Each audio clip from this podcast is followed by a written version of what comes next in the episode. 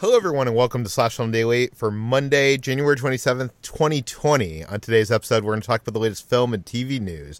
This is Slash Film Editor in Chief, Peter Sciretta. And joining me on today's podcast is Slash Film Weekend Editor, Brad Oman. Hey, that's me. And writer, Hoai-Tran Bui. Hey, everyone. So it's Monday. We're all back at the office, and uh, some news hit since the last time we talked uh, over the weekend, and some stuff on Friday. So let's get into it. Let's start first with Disney. Let's talk about uh, their live action remakes of these animated classics.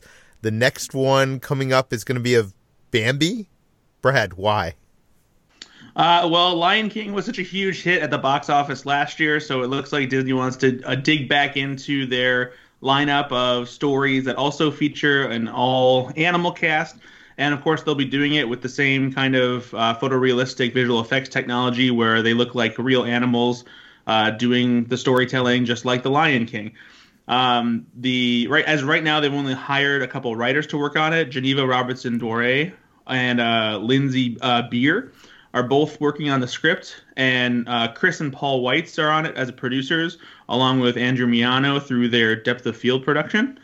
And uh, yeah, so it's just it's in early development right now, and you know obviously the hope is that it'll be another success for them. Uh, their remakes have been doing very well, but you know uh, as we've talked about before, the problem with doing these quote unquote live action remakes that have all animal characters is that you you get these amazing visual effects of very realistic animals, but you lose a lot of the pa- passion and uh, emotion that is expressed through 2D animation, making it feel somewhat lifeless. I think the only benefit with Bambi though is that Bambi's not really uh, it's not a musical as The Lion King was, so that you don't have to worry about losing that much life in some of the sequences. So it might work out a little bit better. Um, but yeah, that's that that's where we're at right now. There, there's also like you're on the fence of like how much should you honor the animated classic and how much should be new and different. And like you know, if you go too much in one direction, in either direction, actually, you piss off a lot of people. So for sure, I think with this one too, it, I, I I'm betting it's very likely that there will be um, a, a climate change message in this one, since the original Bambi has uh, a very large forest fire. That's a big part of the uh, the original movie, and considering all the stuff that's been happening with uh, you know California wildfires and the Australian bushfire and that kind of thing, I bet you that will uh, play a big part of the the Bambi remake. Oh, for sure. I mean, a lot of these live action remakes of the Disney films have kind of had those like that woke messaging uh, in, in, them. Uh, I know um, this. Uh, do you know Lindsay Ellis? She does some video essays that are great on YouTube, and I know she did a whole video on that. So you should check it out if you haven't seen that. Um, but okay, uh, I'm I'm just wondering, like, how long is it going to take, guys? Like, if if Disney is going to remake every one of their beloved animated classics as a quote unquote live action movie, like, when are they going to run out of you know content in in the well to to do that with? Well, they're just well, going to remake them again, won't they? Yeah, they'll just do new animated versions with that. That'll be like virtual reality or you know whatever the next craze is. Yeah, Actually, that that brings us to another story that's on this list because strangely, you know, the the movie Mean Girls was turned into a Broadway musical, and now that musical is going to be made back into a movie. HT, tell us about this. Yeah, Tina Fey is trying to make Mean Girls fetch again. I know. I was thinking about that for a while. Um, anyways, Tina Fey, uh, who uh, wrote and starred in the original 2004 Mean Girls high school comedy and wrote the book for the Mean Girls musical, is bringing the Mean Girls musical back to the big screen. She's adapting the musical that um, is on Broadway right now and won and was nominated for a bunch of Tonys. Um, and she's adapting it to a feature film. And this is going to be happening under Paramount, Paramount Pictures, which um, released the original film and also brought the uh, stage musical to life. Um, and she'll be reuniting with um, the people on the Broadway team, uh, including composer Jeff Richmond and lyricist Nell Benjamin. So this is something that is a it's a little bit it's a little silly but it's actually not um, uncommon we've seen it happen before with the producers for example and other films like hairspray nine and little shop of horrors which follow the same movie to musical to musical yeah. movie route and this is one of those results. Yeah, and this is one of those uh, movies to musicals that has gotten some acclaim on Broadway. A lot of people seem to love it, and uh, there's also n- not a lack. It's a popular movie subgenre of having like high school musicals, right? So Yeah. I mean, so it seems. uh, What, what do you think of this HT? Well, I think that it's unusual because of how fast the turnaround has been. Like, you know, the original film came out in 2004, and in less than two decades, it's coming back into the big screen. And so that's what i think is like is the most unusual part of this.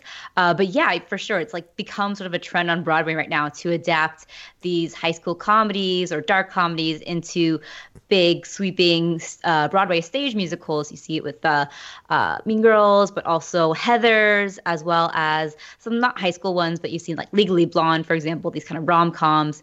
So um, they they seem to lend themselves well to the musical genre but um, and Mean Girls itself is still such a has such a huge following, especially with people who grew up with it, uh, millennials, for example. Um, and It- it's a uh, great movie. it's a great movie. It's still so funny and so sharp. Like Tina Fey's di- uh, script is amazingly amazingly holds up so well, um, and people still quote it and you know have that sort of October eighth sort of uh, joke celebration every year for this movie. So I think the movie still is like really strong in people's minds, and I wonder if the musical movie version will be as successful. But uh, you know, we're all about that nostalgic cycle right now, so maybe it will get a lot of uh, audiences. Hmm, we'll have to see. Okay, uh, on Friday we were talking about this Obi Wan Kenobi project over at Disney Plus. Uh, it's been going through some troubles behind the scenes, and uh, it looks like you know they're rewriting the scripts, and they're possibly getting it down to a four episode series instead uh, season instead of a six episode season. And now we've learned some of the writers' choices that might be in line to replace uh, the, the people that were originally on, on board for the series. HT, what do we know? Yeah, so late last week we learned that Hossein Amini, who was originally set to write the Obi Wan Kenobi TV series, uh, was uh, dropped from the project and his script's thrown out in a very dramatic overhaul of the Disney Plus series. And um, Disney is currently on the lookout for a new writer to replace him. And according to a new Variety report, um, who talked to uh, industry sources, they are looking sort of in in house with uh, other Lucasfilm sort of Star Wars uh, stalwarts such as Dave Filoni and Christopher Yost. Uh, Dave Filoni and Christopher Yost have both worked in Star Wars animated series. Dave Filoni, especially, is a, a big sort of fan favorite writer and creator in the Star Wars community. He created Star Wars Rebels and had a huge hand in Star Wars: The Clone Wars. Um, and uh, he also, which was also a series that uh, heavily featured Obi Wan Kenobi um, in a, a, large role. So he seems to be uh, someone who would know very well, like the character of Obi Wan. Um, and uh, Christopher Yost as well has worked on Star Wars Rebels, um, but is currently occupied with the upcoming live-action Cowboy Bebop series. So his schedule is up in question. But Filoni and Yost have both worked on The Mandalorian writing and with for Filoni directing as well. Yeah, Yost has been on, on a bunch of like Marvel and Disney stuff. Like he he worked on like Thor: Dark World and Thor: Ragnarok, so some some bad and some good there, and uh, so, you know some of the X Men stuff. Uh, Brad, I know you're a Star Wars fan. Who would you like to see write this Obi Wan Kenobi TV series? Filoni does really seem like the best choice. He's steeped in Star Wars lore, especially when it comes to that uh, the prequel era stories, and so having this take place, you know between Revenge of the Sith and A New Hope, I, I feel like he's probably the best person to tackle it.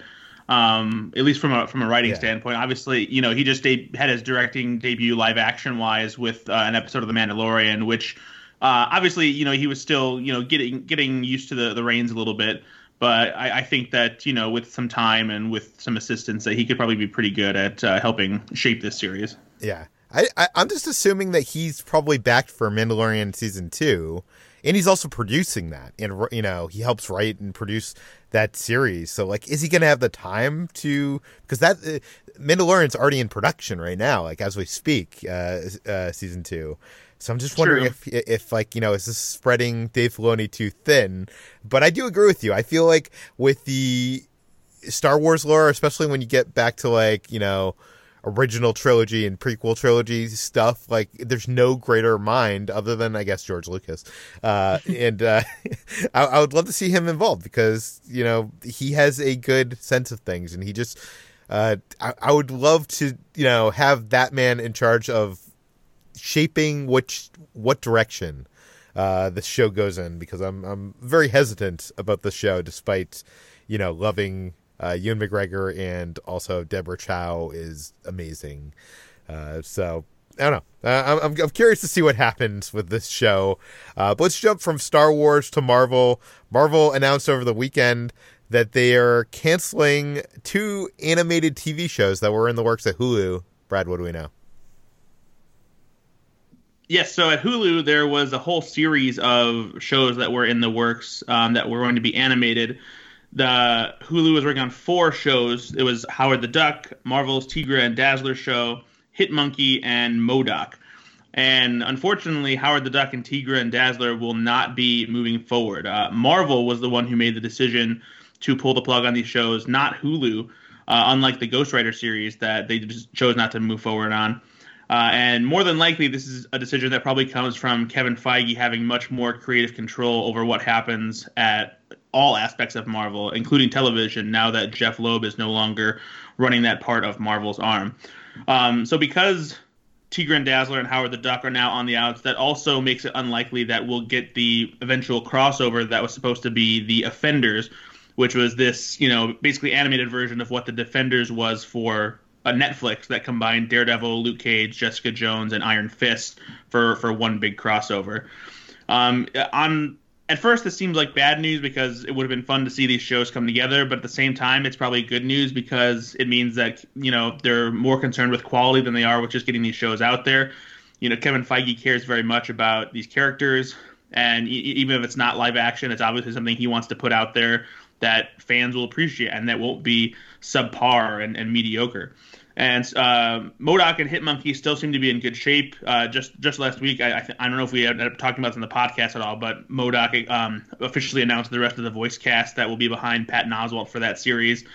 Um, there's been some good buzz online here and there about about Hitmonkey, so uh, hopefully those turn out pretty well. It'll it'll be interesting to see how Marvel moves forward with any other animated content that is outside of the Marvel Studios uh, banner. I, as we know, they're working on that What If series for Disney Plus, but beyond that, uh, you know, the animated sector of Marvel has mostly been relegated to to Disney XD. Yeah, but I, I do think that uh, that What If series is actually going to be under the Marvel Studios banner.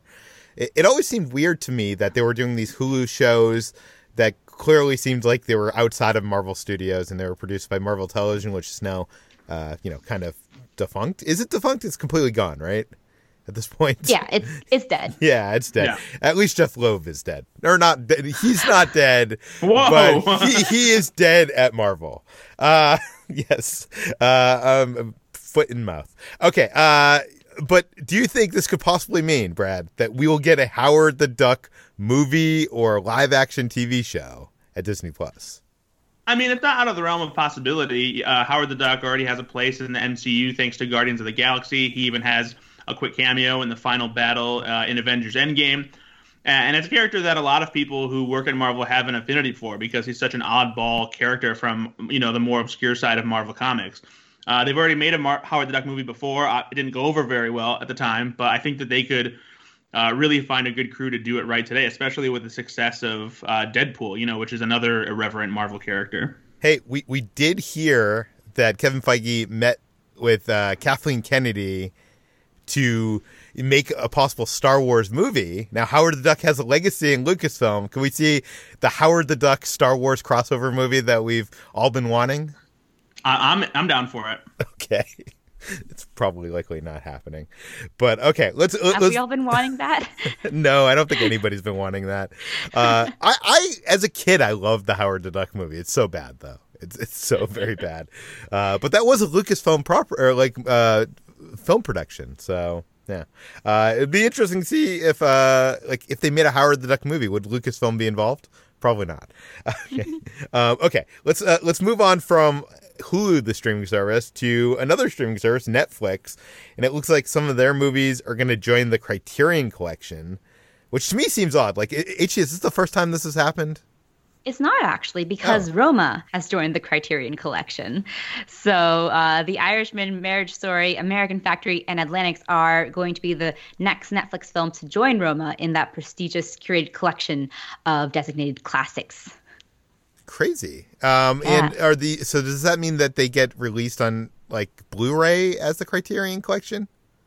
Yeah, they'll be getting physical releases. There aren't any confirmations yet as to when these releases will be, except for a vague later this year announcement from Netflix and um, it's and doesn't we don't know yet what those special features uh, will be as well, but we can probably expect something akin to what uh, we'll be seeing on Roma, which includes uh, bonus features, a new 4K remaster uh, supervised by the director, as well as uh, several other sort of director's commentaries and behind the scenes content.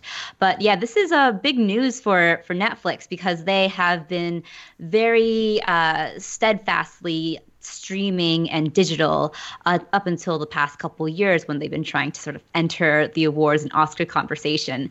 And um, they've been slowly moving some of their releases to uh, physical releases. We've seen some box sets for their TV shows like Orange is the New Black, etc.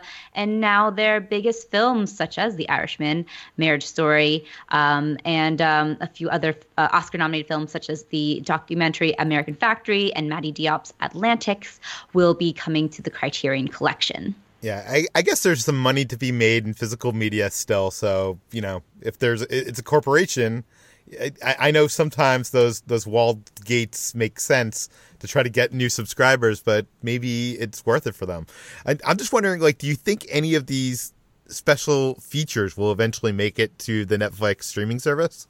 I doubt it. I think they want to maintain some level of exclusivity, um, but I don't think it is just for you know an extra income like revenue source because it is. These are other than Marriage Story and um, The Irishman. These are sort of you know films that or maybe a little bit buried in the Netflix algorithm yeah. and are getting really wonderful sort of attention from the Criterion Collection, which uh, is very picky with its selections about what makes it into the collection.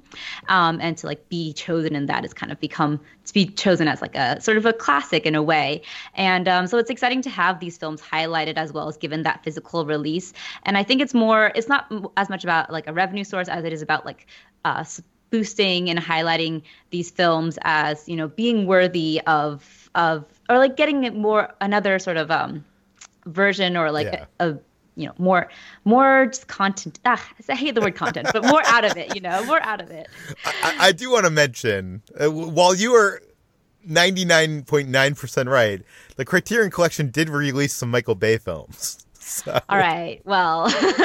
so sometimes I think they, there's I mean, some I'm profit motives, big, but like yeah. broad strokes. But yes, you're right. okay. They're not all classics, quote unquote. Yeah. Uh, as the as streaming wars are heating up and continue, uh, Netflix and Apple are considering buying MGM. Brad, tell us about that. Yes, the streaming wars are a big deal right now. Uh, Apple TV Plus, you know, um, entered the fray, and now they're alongside the likes of Netflix, Hulu, and Amazon Prime, as well as you know Disney Plus making a big splash. And there's even more to come with Peacock and uh, HBO Max on the way. But these are all from uh, you know big multimedia conglomerates that have the money to spend uh, to make their own streaming service and pay to have library content in it. But there are a lot of smaller uh, networks, studios, companies, what have you, that are valuable but don't have enough capital to be able to do something like that themselves. And these are the kinds of um, places that will basically be up for purchase from a lot of these places that have their own streaming service, uh, both for their content library and as we we might see with MGM, the entirety of their studio. Um, right now, MGM is in a place where they can't really make their own streaming service, and their library of content that includes the likes of James Bond and Rocky and RoboCop and Mad Max uh, are up for purchase. Um, and, and, everything that MGM has apparently is, is currently worth upwards of about $10 billion. And it's owned by some hedge funds, uh, Anchorage Capital, Highland Capital, and Solus Alternative Asset Management. And apparently, they've been taking some meetings with Netflix and Apple about the possibility of being bought.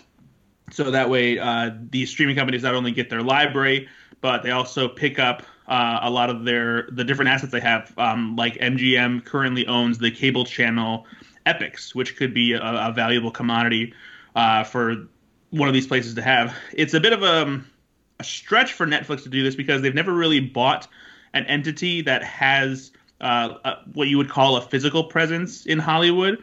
Uh, Netflix frequently bought, you know, gets the licensing rights to various TV shows and movies, uh, and they would get that from MGM with the library of movies that they have available. But they'd also be, you know, buying everything else that MGM has too.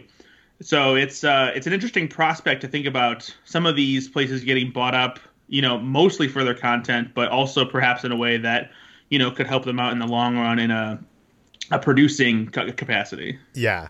I mean, it seems to me like this is more of a play for Netflix than Apple. Like, I don't see what Apple would gain from this.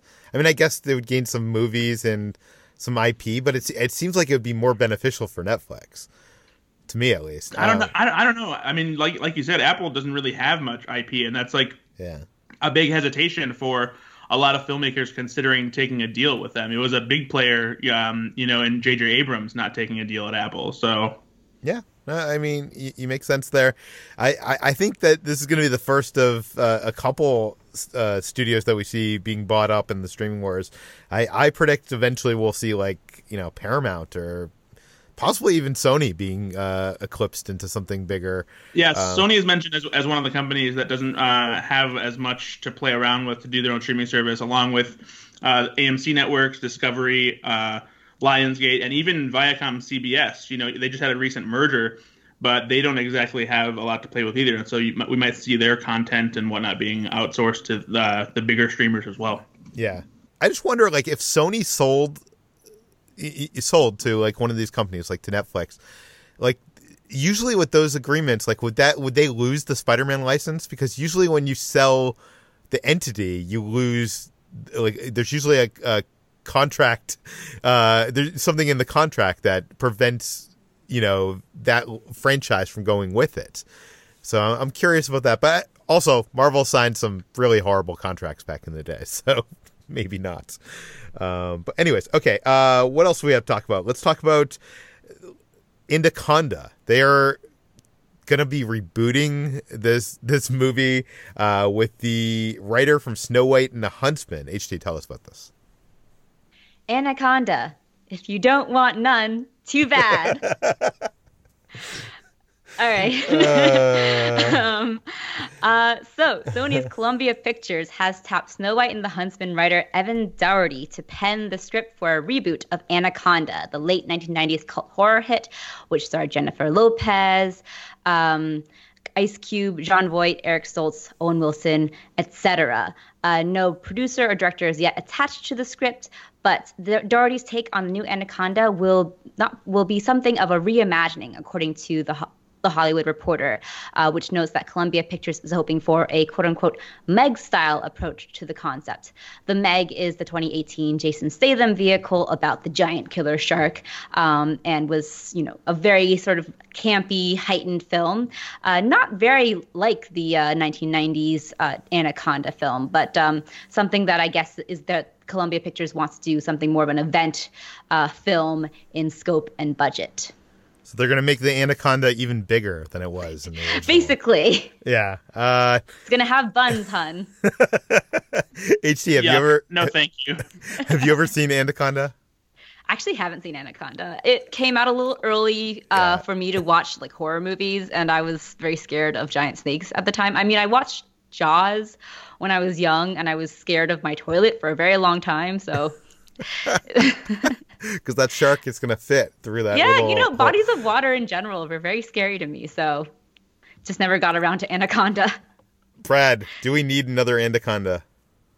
Uh, I mean, I don't know. I, I don't think so personally, but at the same time, I did enjoy the Meg for what it was, and so if they're able to make another movie like that, that's fun and silly uh, and sort of lean, leans into the, the campiness of it all, then you know why why not? We don't we don't have a lot of uh, snake movies out there. Yeah, I mean, fear of snakes, I think, is something that's very primal for humans.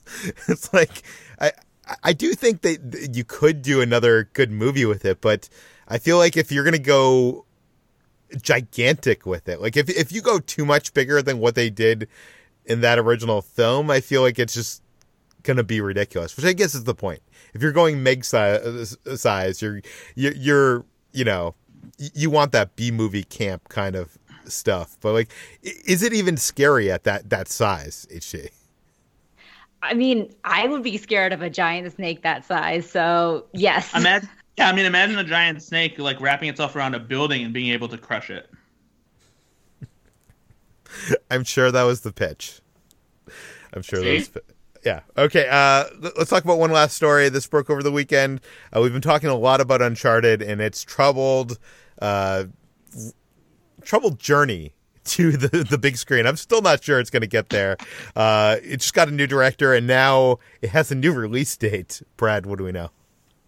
Yes. Uh, so just not long ago, uh, Ruben Fleischer was named as the the top new prospect to take over Uncharted after Travis Knight, the Bumblebee director, departed the director's chair, and Travis Knight in himself was a replacement for Dan Trachtenberg, who was previously attached to the project. Uh, and this is like the the sixth or seventh director I think they've gone through for this movie that's been in you know development for pretty much a decade now. Yeah. I remember uh, when David and, O. Russell was going to make this movie. I was like, what? Yeah. Well, I mean, we've gotten to the point where Mark Wahlberg was once considered to play Nathan Drake, and now he's playing the older mentor character. So that's how long this movie has been in development. Um, and so the the previous date set for this movie was December 18th, 2020. But with the recent uh, director shuffle, it sounds like that they didn't have enough time to get production in before Tom Holland starts shooting the next installment of the Spider-Man franchise, which is what they were hoping to do. So now the uh, release date has been pushed back a few months to March 5th, 2021. Uh, there's no mention as to uh, when it will shoot, presumably after Spider-Man, which is supposed to shoot sometime this summer, I believe. Uh, and so that's that's where that will be working. And that slot in March actually was previously occupied by the new adaptation of Masters of the Universe, the He-Man movie starring uh, Noah Centineo from To All the Boys I've Loved Before. So that movie has been removed from the 2021 calendar completely, and there's no idea as to when that's going to move forward, if there's development uh, troubles or anything like that. Which, funnily enough, Masters so, so, of the Universe. So, so what you're saying movie. is, I was going to say, so what you're saying is he's no longer the Master of the Universe.